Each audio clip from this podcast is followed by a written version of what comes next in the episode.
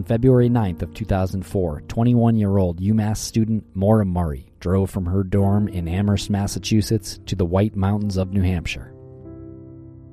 At approximately 7:27 p.m., Maura spun out her 1996 Saturn on a hairpin turn on Route 112 in North Haverhill.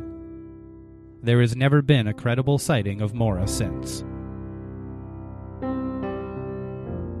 Maura is 5 foot 7 inches tall. She weighs 120 pounds, and she has brown hair and hazel eyes. If you have any information regarding Maura's disappearance, please submit it to us, the Murray family, through their Facebook page, or the New Hampshire State Police Cold Case Unit. This is Missing Maura Murray.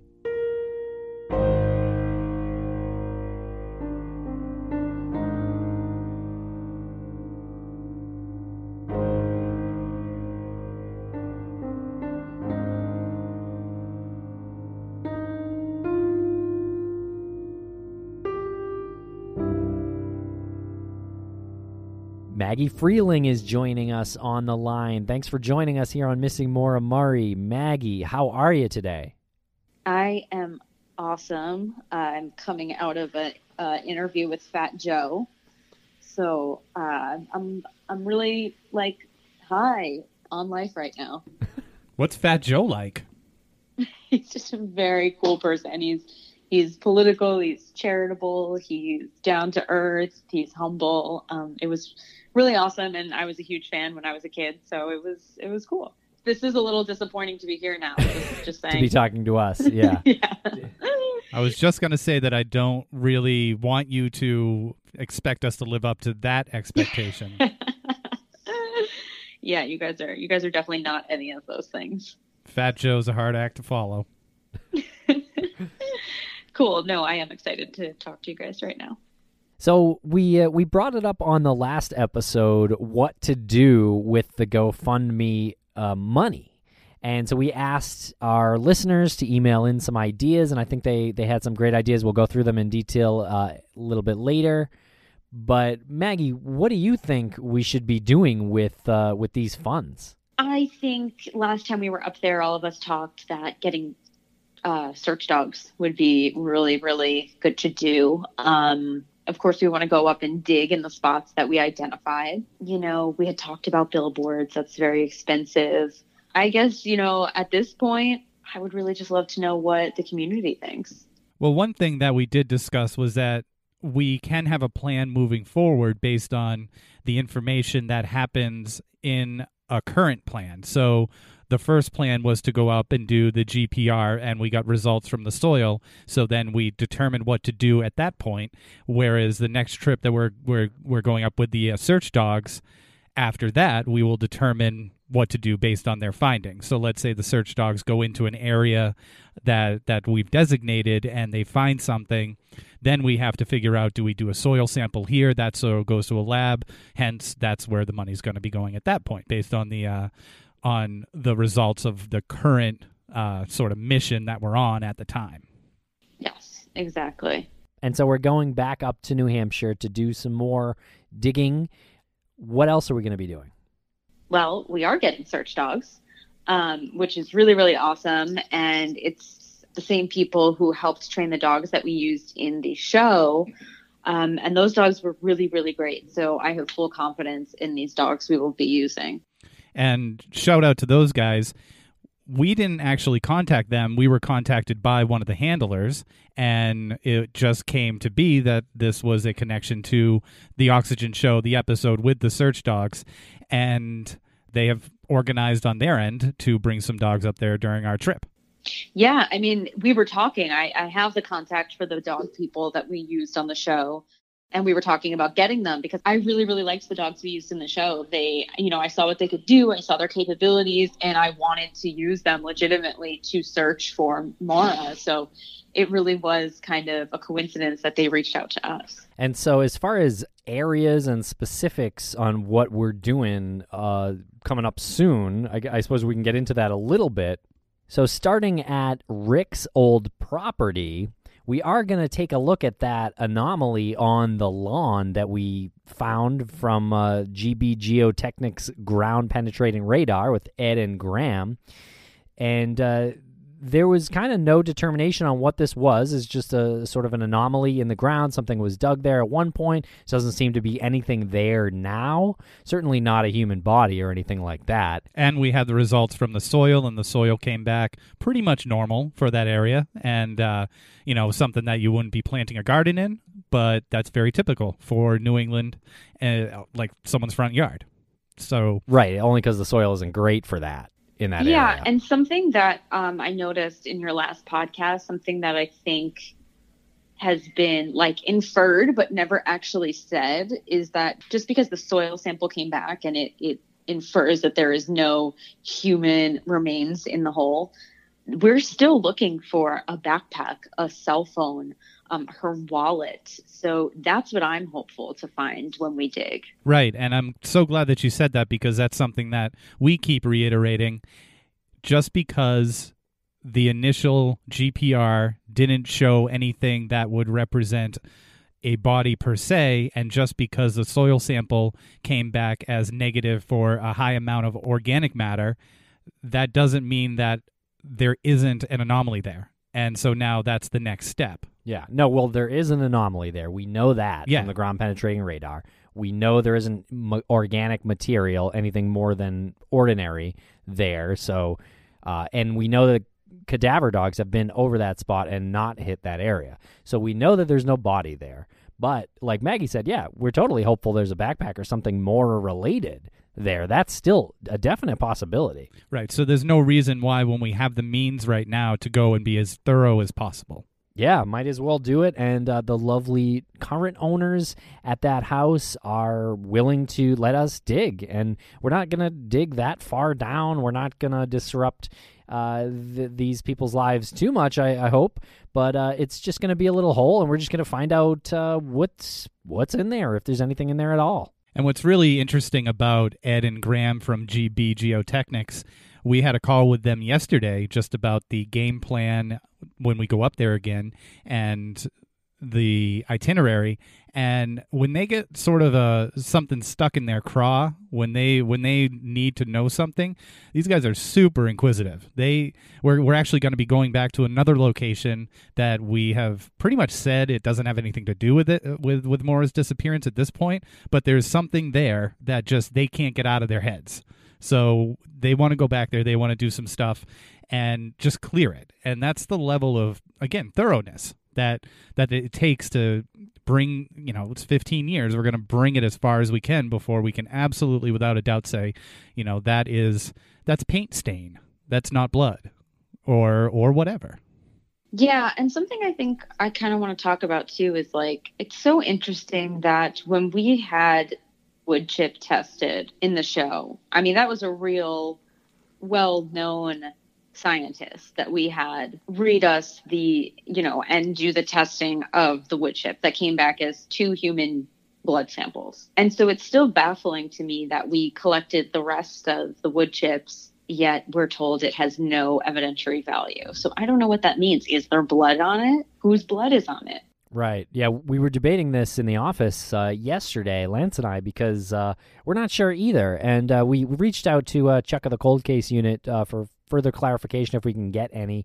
Because one of the things we're thinking of doing is having these uh, wooden panels, chips, tested again privately by us um, for DNA and to find out who whose blood that was. So even though it was a TV show, the the things that we were doing were real, and so that wood chip was real wood chip collected by John Smith and given to us, and we we really paid a lot of money to have that tested, and we got two human blood samples.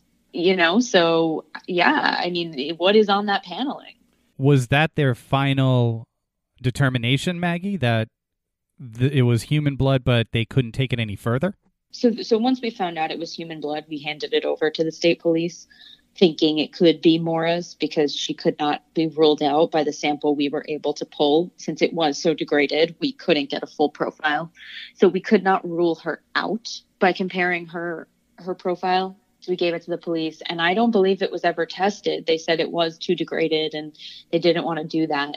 So that's why you know all of us when we went back in recently, we pulled all those chips thinking, okay, now here's better samples, let's test it.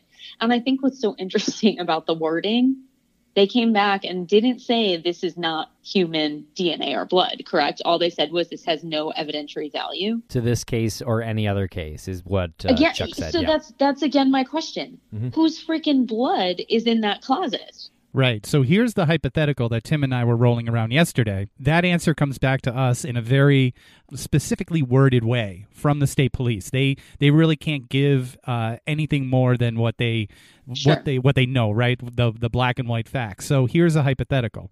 Let's say that there was blood in there, and let's say that someone went through the effort to clean up the blood. And I'm not saying this was a murder. I'm just saying there was blood on the walls, and someone went through the effort to spray cleaner on it, to wipe it down, spray it again, wipe it down, so that blood actually uh, deteriorated based on how it was cleaned, and that is why they can tell it's blood. But because it was cleaned, we can't go any further with it, which would explain Chuck's wording saying there's no evidentiary value to this. He can't, you, you know, he he's saying that whatever this is, it can't be taken as far as to determine whether this is evidence. Because if he think about if he says anything else, think about if he says this tested positive for blood uh, but we can't link it to anything.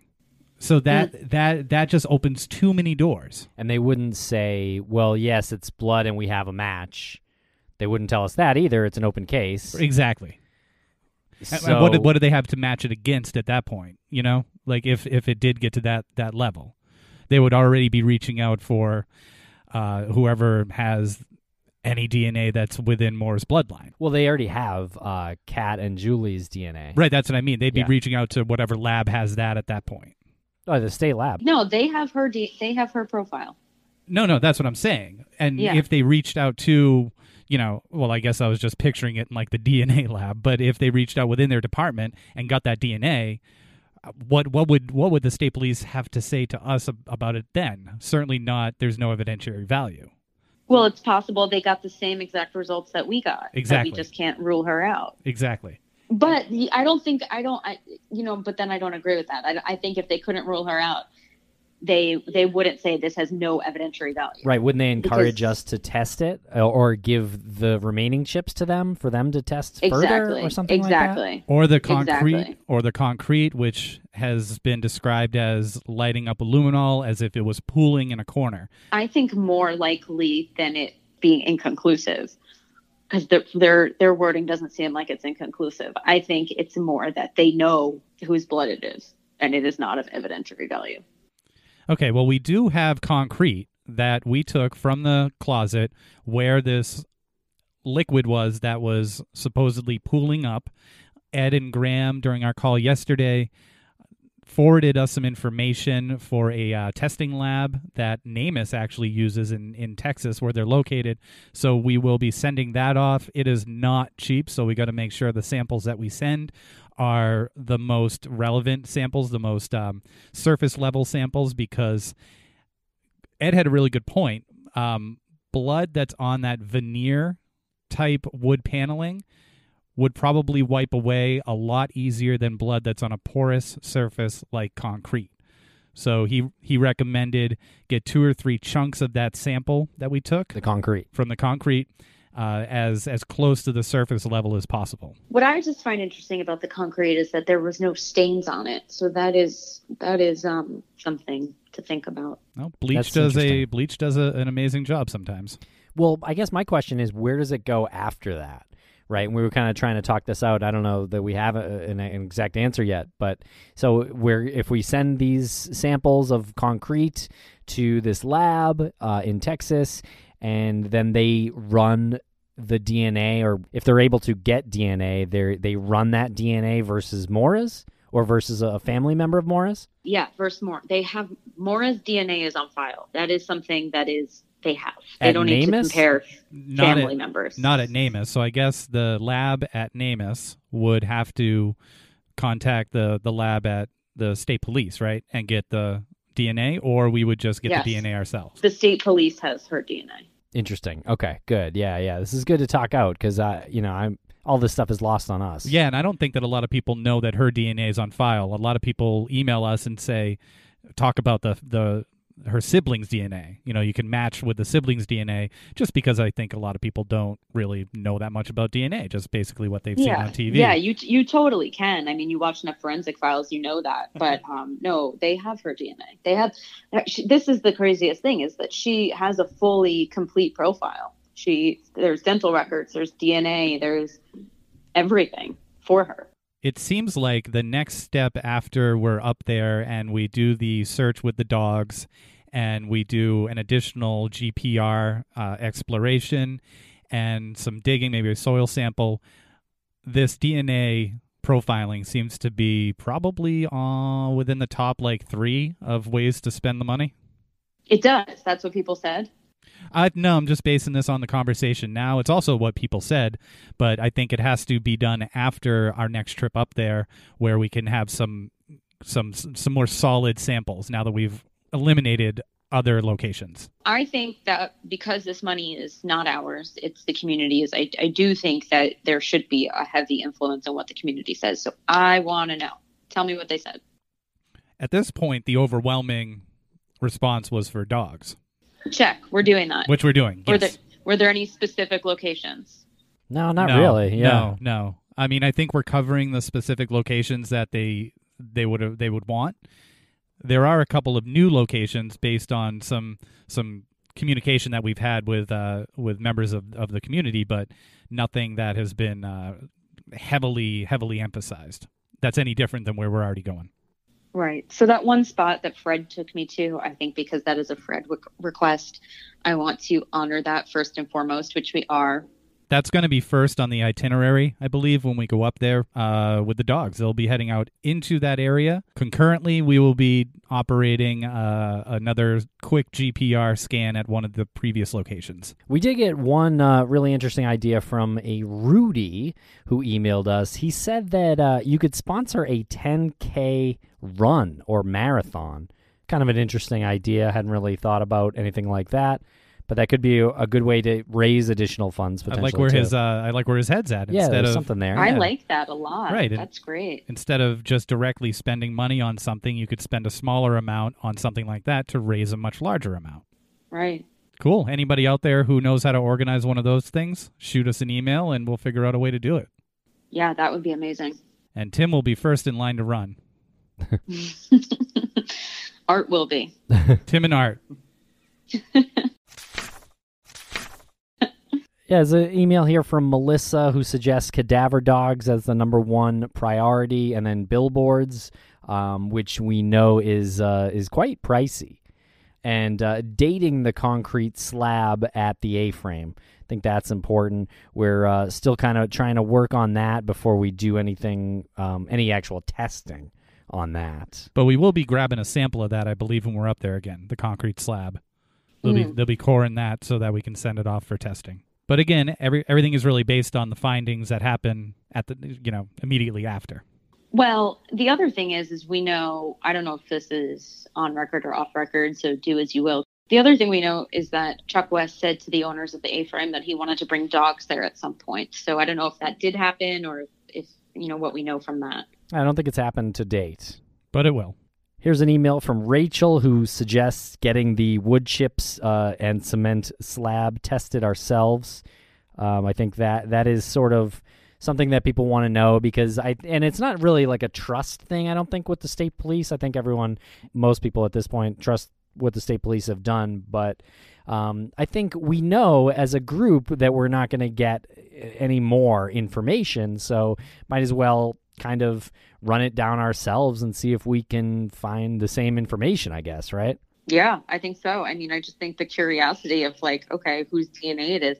I mean, my guess is it is one of the Moultons who we know is alive or or whatever, and they lived there. Of course, their blood, their DNA, blood, blood. I guess we know it's blood would be there. The percentage is pretty big on that, I think.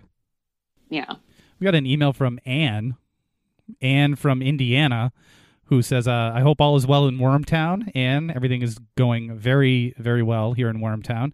And she just said the request, uh, her request is uh, if we could involve the Murray family with any of uh, their requests for the searches. And some of the new locations that we're looking at right now are at the request of the Murray family. The the new one that you have, Maggie, you were told by Fred, and then there's another one that is uh, coming through uh, Curtis Murray. So we're going to be mm-hmm. looking at both of those.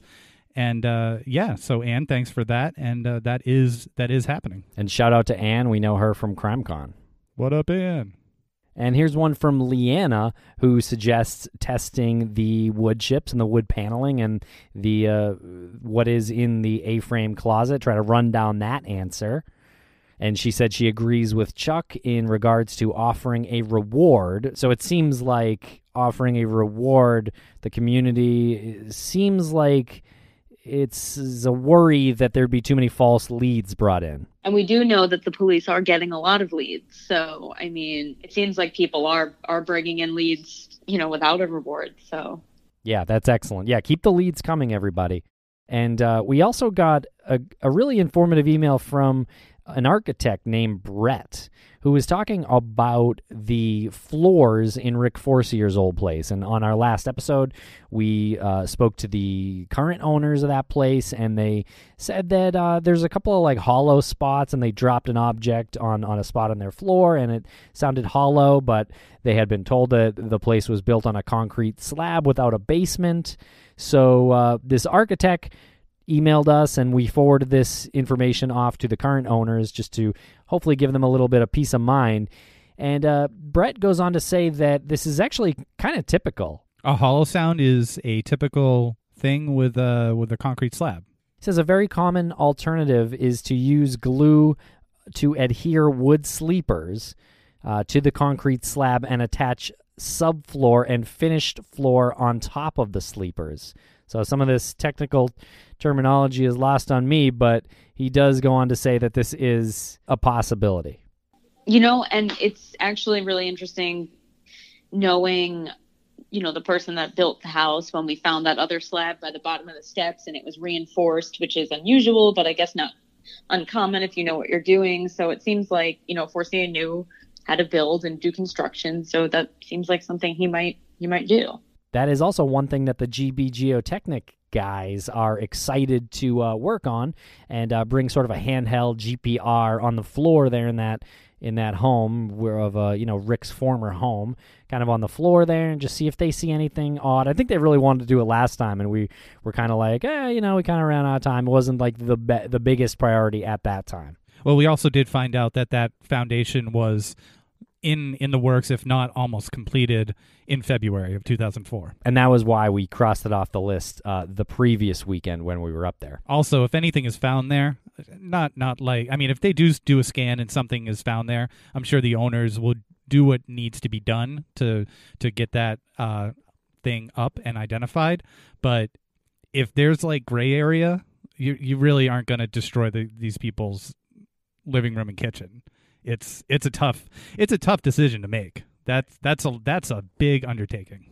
Something I want to say is I think at this point, you know, we've raised so much money. There was the idea. I mean, we're almost at 10,000, so thank you everybody. I think the idea, you know, was to, to possibly do a reward. Um, and I think, you know, maybe that's not the best idea, talking to police and hearing what some people say. So I think it's also a great idea to do um, a run or some kind of event that also just continues attention on Maura. And then I think we would love to hear what people want with the rest of the money. It doesn't seem like we're going to be able to spend it all on search dogs and stuff since a lot of this is pro bono. Um, so, I mean, should we set up a scholarship fund? Should we um, donate it to NCMEC or, you know, any one of those organizations for missing people? Like, what do people want? Um, if there's only so much we can we can search with. Well, I will say any findings that happen when we go up there on one of these trips and we need to test something for DNA or we need to test concrete, that's going to take up some cash pretty quickly. Uh, it's going to go from a, you know a, an amount with a comma in it to no comma very fast if we feel the need to test for DNA. And at that point, it'll only be done because we are we feel so strongly that there'll be results based on those tests. Uh, I love the idea of a run or something that can happen annually to continue to put money in this account and you know a portion of that could maybe in two or three years go towards a um, you know a nursing scholarship uh, or something or something that would be related to what Maura was uh, interested in or what her career path was going towards. Um, maybe maybe like a forest conservation, hiking trail r- restoration, things like that. Uh, a portion goes to that, and a portion goes to still investigating and still doing testing. The I think that's great. Right, and that's those are the things that have never been done. So if you look at how long she's been missing, and people have been working on it, and again, Chuck said this to us, he has to adapt to the times. A billboard, that's nice. It p- might put pressure on on the the community or anyone up there who's involved, but the the return on that probably isn't worth it. It's the the percentage of what could come from that probably isn't worth it as as as is the reward they've they've said historically rewards almost cause more problems than any solutions. So you might as well do something productive with the money, or, or a portion of the money, and and then continue the the testing, the investigations, etc. Yeah, totally agree. That was good to hear from Maggie Freleng. Yeah, great to hear from her and the audience too. Kind of uh, get some ideas out there and uh, sort of brainstorm, you know, ways to spend that money. Right. Here's the thing. You and I have never done something like this, nor has Maggie, but we do have communication with Chuck West, Art Roderick, law enforcement, and they can only tell us what they know based on their experience. And I think what we can take from that is what hasn't worked. So we're going to start trying to think outside the box. We, we're going to start really putting the money to, to good use that, like we just said, maybe in two or three years, there's enough money to separate it so that we can put it towards something that Maura would be interested in or something that the family would say, you know, Maura would like that in Maura's memory, in addition to continuing the soil sampling and the investigations. So another thing we uh, wanted to talk about here today is our documentary, Lance. It's called Finding Maura Murray. I haven't heard of this. No, no, no. You have. We've been working on it for literally years. Oh, that's what it is. yeah, yeah, that whole thing. Just can't see the forest through the trees sometimes. Right. So, uh, but it's ready, Lance, or at least four episodes of this documentary is ready to go on to Amazon VOD. How exciting is that? What date is this? I feel like we're doing a sponsor read. Uh, not really, kind of. It's uh, Monday, October 1st, actually, given a nice even number, October 1st. The first four episodes, which is about two hours of content, and it does take up the entire trip to Quebec, Canada that we had with our cameraman Joshua F. Leonard and with author James Renner. And this section of the journey that we started documenting was the beginning of our trip. It was the beginning of our exploration down the rabbit hole. And as far as an introduction to the rest of the footage, to the rest of the documentary, this is a great book-ended moment in time. It's a beginning, middle, and end with us leaving for Canada, us questioning why we're there, watching James go about his business up there, and then us bringing it full circle and sort of coming out of the whole thing a, a very different with a very different view of the whole world that is this Maura Murray community. Yeah, maybe even more confused. Um, but you know, you really kind of see it, and you use the term you you can't see the forest through the trees, and that's kind of like when we started walking into the woods. Yeah, it was a stepping off point. It was you're in you're in the clear and you made the decision, not you, but we made the decision to step in. And that was that the last the last scene when we're in the car and we're talking about it, that was that was our moment where we didn't say but we said, you know, without saying this this this is this doesn't end here. Our obsession begins now, and uh, yeah, and and that footage is about a year and a half before the podcast, this podcast that you're listening to, ever began. So we do have a little bit more footage to show that happened after that trip to Quebec and before the podcast started. So that would be episode five. And then we will get into the part where the podcast launches. And we have a lot of behind the scenes footage there, stuff that's never been uh, seen before. And I think it's safe to say that these episodes will be delivered with maybe a rare exception in parts of four, right? So the I first so. four, I don't know. the second four, the third four. So that's the intention. There might be just, you know, story arc wise, we could do only three for a certain um, release, but there will be multiple releases, and there will be a portion of the proceeds of the download uh, fee that will be donated to the Maura Murray GoFundMe. Yeah, I have a feeling that it's going to be hard to hold off till we have four additional ones ready to uh, to put them all up at, at once. I kind of feel like we're just going to put them up when they're done, um, but I don't know. And we do have an editor that we're working with now who is uh, really wonderful, and she is working on part five now. So hopefully, part parts five, six, and so on uh, won't be too far behind. You certainly won't be waiting five years uh, this time, or I, I, suppose three and a half if you're uh, counting when we started the podcast. It's so funny because we're talking about it now, and because we're doing the first four, instantly my brain just went to well, the entire thing's going to be a multiple of four, and we're going to deliver it in eight four part segments. Yeah, I, I don't know. But who knows? It's, it's probably yeah. not going to be that even or uh, that consistent. Um, but I don't know. I don't really know. It kind of just depends on what happens and uh, if we can pay this editor, and uh, and we'll go from there. So as far as the amount of money that's going to be going to the GoFundMe, we're going to be depositing that quarterly. So every three months, we'll look at the total that's come in every three months after what Amazon takes. And what is the percentage that Amazon takes from this? Amazon takes uh, 50% actually. Now, for those of you who think that 50% is super high, that is industry standard when you're doing an independent release. Uh, to reiterate, the reason why Tim and I decided to do an independent release was to maintain control over the content and to maintain control over what portion goes to the GoFundMe it's it's really tough to work with a studio when you're talking about distribution and you want to donate to a charity. Well, also there's already been a television show uh, from Oxygen um, called The Disappearance of Murray. So I think it, it's really hard at this point, one year later, to get another television network or some kind of streaming service to have this additional show that's almost the same premise um, on their service. It's just a little too crowded. So that is, we kind of had no choice when we decided to do this Oxygen show to uh, go about our release independently. So for every three months, we will assess how much has come in. We will give Amazon the cut, and the portion that will go to the GoFundMe will be no less than 10%.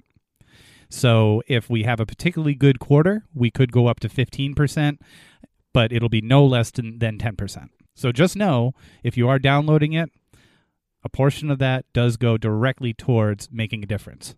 Yes, after half of it goes to Amazon, 10% will go to the fund.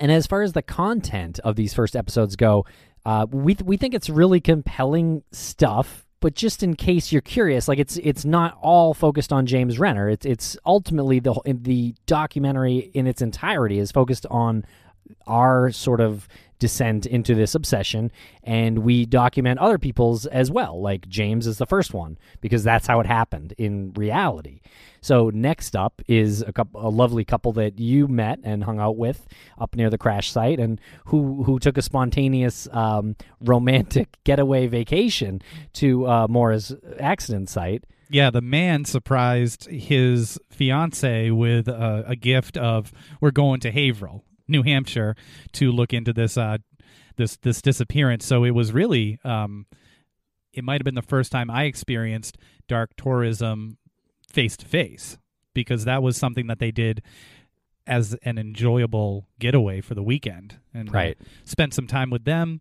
and knocked on a couple of doors including a, a certain dilapidated house on Old Peters Road that was really terrifying and fascinating and explored the neighborhood, and it was really insightful to see people who aren't from there and who did not comment on the blogs or any of the forums and how they interpreted the the area and the case itself. Right.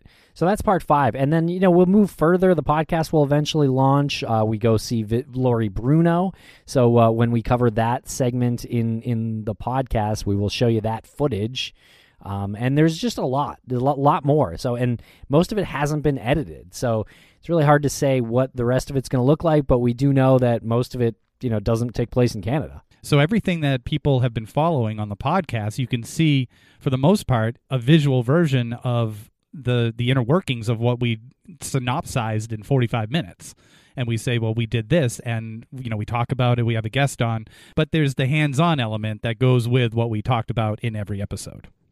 At the beginning of each episode of the docu series, we do have a disclaimer that says that the views that are expressed in that particular episodes are not necessarily our views, which you'll understand very quickly when you when you watch these episodes. When you watch the first episode, those are not our views. That is our journey but it goes for everybody that we talk to in the documentary. It's not just James Renner, and and in fairness, it's not even us. Like if, if we have a, a, thought in the documentary, then doesn't mean we think that now. In fact, I can almost guarantee we don't think that now after almost five years. So whatever we're showing these people that we're documenting say, it doesn't mean that we believe that. Doesn't even mean they believe that now. It's just a moment in time, and the documentary ultimately is about the obsession with Maura's case and not so much finding information on Maura's case.